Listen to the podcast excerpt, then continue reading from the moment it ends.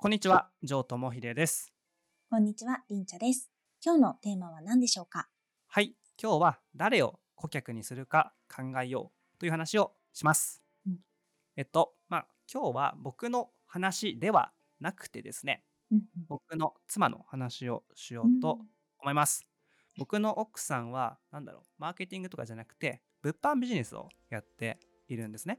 うんまあ、物販ビジネスって何かっていうと、まあ、物を安く仕入れて、え物を高く販売して、その価格差で、まあ、利益を、利材を得るっていう、まあビジネスのビジネスのことを指します。うん。なんだろうな、まあ、転売ヤーとかって知ってますよね。はい。よくめ問題になると思うんですけれども、うんうんあれは、えっと、国内のものを安く仕入れて、え国内で高く売るっていう手法なわけですよね。まあ、うんまあ、その弊害として、まあ、買い占めして誰かが買えないとかそういう弊害が起きてるんですけれども、うん。まあ、一応法律的にはセーフなものです。うんで、まあ、今回今国内って話をしたんですけれども、まあ、国内だけじゃなくてですね例えばあー輸出するっていうのも物販ビジネスなわけですよね。うん日本で物を仕入れて、えー海外で高く売るうん。これが輸出ビジネスなわけです。反対に、えー海外のものを安く仕入れて日本で高く売る。これが輸入ビジネスってことですね。うん主に、まあ、この3つのジャンルがあるわけで、じゃあ僕の妻は何をしてるかといったら、輸出ビジネスをしています。うん個人でできる輸出物販のビジネスをしています。うんで、まあ、具体的なノウハウは話さないんですけれども、まあ、ちょっとだけ簡単に言うと、例えば、あヤフオクとかありますよね、ヤフーオークション。そこで、えー物を購入します。つまり仕入れますよね。それを、えー eBay っていううんプラットフォームに販売をします。eBay って知ってますか？いや、知らなかったです。はいはいはい。あの、なんだろう。まあ、ヤフオクが日本のオオークションサイトですよね。うん対して eBay っていうのは世界で一番有名なオークションサイトです。うんうんなので、まあ、世界中の人190カ国以上かなの人が、まあ、うん eBay で売買をしているんですけれども、うんまあ、そこで出品して販売するってことですね。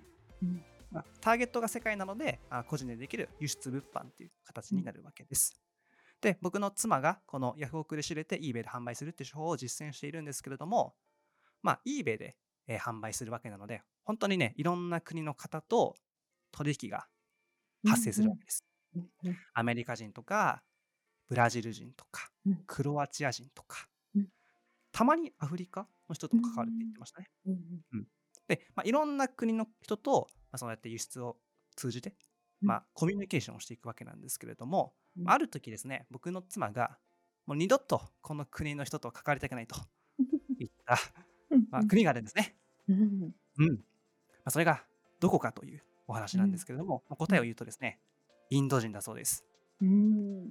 インド人とはもう二度と話したくないとうん言ってですね、あの eBay ってあの販売先を除外設定できるんですよ。だから、うんうん。ある国にはあの販売しないでねみたいなうんうに設定ができるんですね。うん。で、まあ、僕の妻は、まあ、インド人とはもうこれよりだって言って、インドを除外国のところうん。に設定したっていうくらい、うん。あの嫌なことを体験をしたようです。うんうんまあ、でも、なんだろうな、そのふうにあの嫌なお客さんとは取引しないっていう考え方は僕めっちゃ大事だと思うんですよね。うんうんまあ、なんかある人が見たらすごい傲慢だって思うかもしれないですけれどもうん僕はそれめちゃくちゃ大事だと思います。お客様ももちろん買う権利があるし僕たちも売る権利があるんですよ。うん僕たちは誰を顧客にするかっていうのは選ぶ権利があるんですね。うんそもそもビジネスっていうのはどういうものかといったらあ価値を提供してその対価としてお金をいただくウィンウィンになるっていうのが、まあ、目指すべき価値観だとゴールだと思うんですよね。うんじゃあどじゃあもちろん提供する価値が大きくなれば大きくなるほどいただける対価も増えていく。つまり、この人のためにこのお客様のために頑張りたいって思えば思うほど提供できる価値は自然と大きくなるんじゃないかなっていうふうに僕は思うわけです。うん反対にじゃあ嫌なお客さんが目の前にいたらあんまり頑張って価値提供できないと思うんですよね。うんうんそれだったらもういっそのところことをもう最初から取引しないしない方がいいんじゃないかなっていうふうに思うわけです。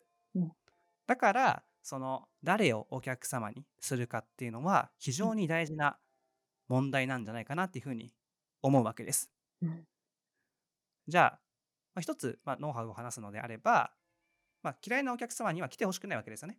うんどうすればいいかって言ったら、こういう人は私嫌いですとか、うん。こういうお客様とは付き合いたくないですとかっていうことをしっかりですね、発信していくことですね。うん。それがあー例えば SNS で情報発信してるんだったら SNS で言うとか、うん。メルマガで販売してるんだったらメルマガで言うとか、LINE だったら LINE で言うとか、うんしっかりメッセージとして市場に伝えていくってことをするとですね、あの絶対お客様寄ってきません。し、反対にこういう人来てほしいですって言うと、そういう人が目の前に来るんですよね。うんうんなんか不思議ですよね。なんか磁石をイメージしてもらうと分かりやすいと思います。うんうんうんいいメッセージっていうのは、いいお客さんだけ引き寄せて、うん反対に、えっと、自分が嫌いなお客様を遠ざけるんですね。うん磁石はくっつけるし、遠ざける性質を持ってますよね。うんそんな風に、いいメッセージっていうのは、まるで磁石のようなものであるっていう風に覚えていただけると、めっちゃ活用できるんじゃないかなっていう風に思います。うんはい。なんか質問はありますか？はい、大丈夫です。よかったです。じゃあ今日は以上です。はい、最後にお知らせさせてください。概要欄にある URL から JOE のメルマガに登録できます。メルマガでは個人起業家やこれから稼ぎたい副業初心者に役立つマーケティングノウハウをお届けします。しかも今だけメルマガ登録してくれた方には7つの特典をプレゼントします。1つ目、コンテンツ販売7ステップロードマップ。2つ目、コンテンツ販売を自動化させる仕組みの作り方動画講義全14レクチャー。3つ目、コンテンツ販売を自動化させる仕組みの作り方図解スライド全573枚。4つ目、自分の中にある売れるコンテンツの発掘法電子書籍3万文字以上。5つ目、自分の中にある売れるコンテンツ発掘法ワークシート9枚。6つ目、知識、情熱、経験をマネタイズする初めの一歩セミナー動画講義全23レクチャー。7つ目、ジョー智秀との60分間1対1の個別相談無料招待券。以上7つの特典を今日メルマガ登録した方には全て無料で差し上げます。今すぐ概要欄にある URL をクリックしてメルマガ登録してください。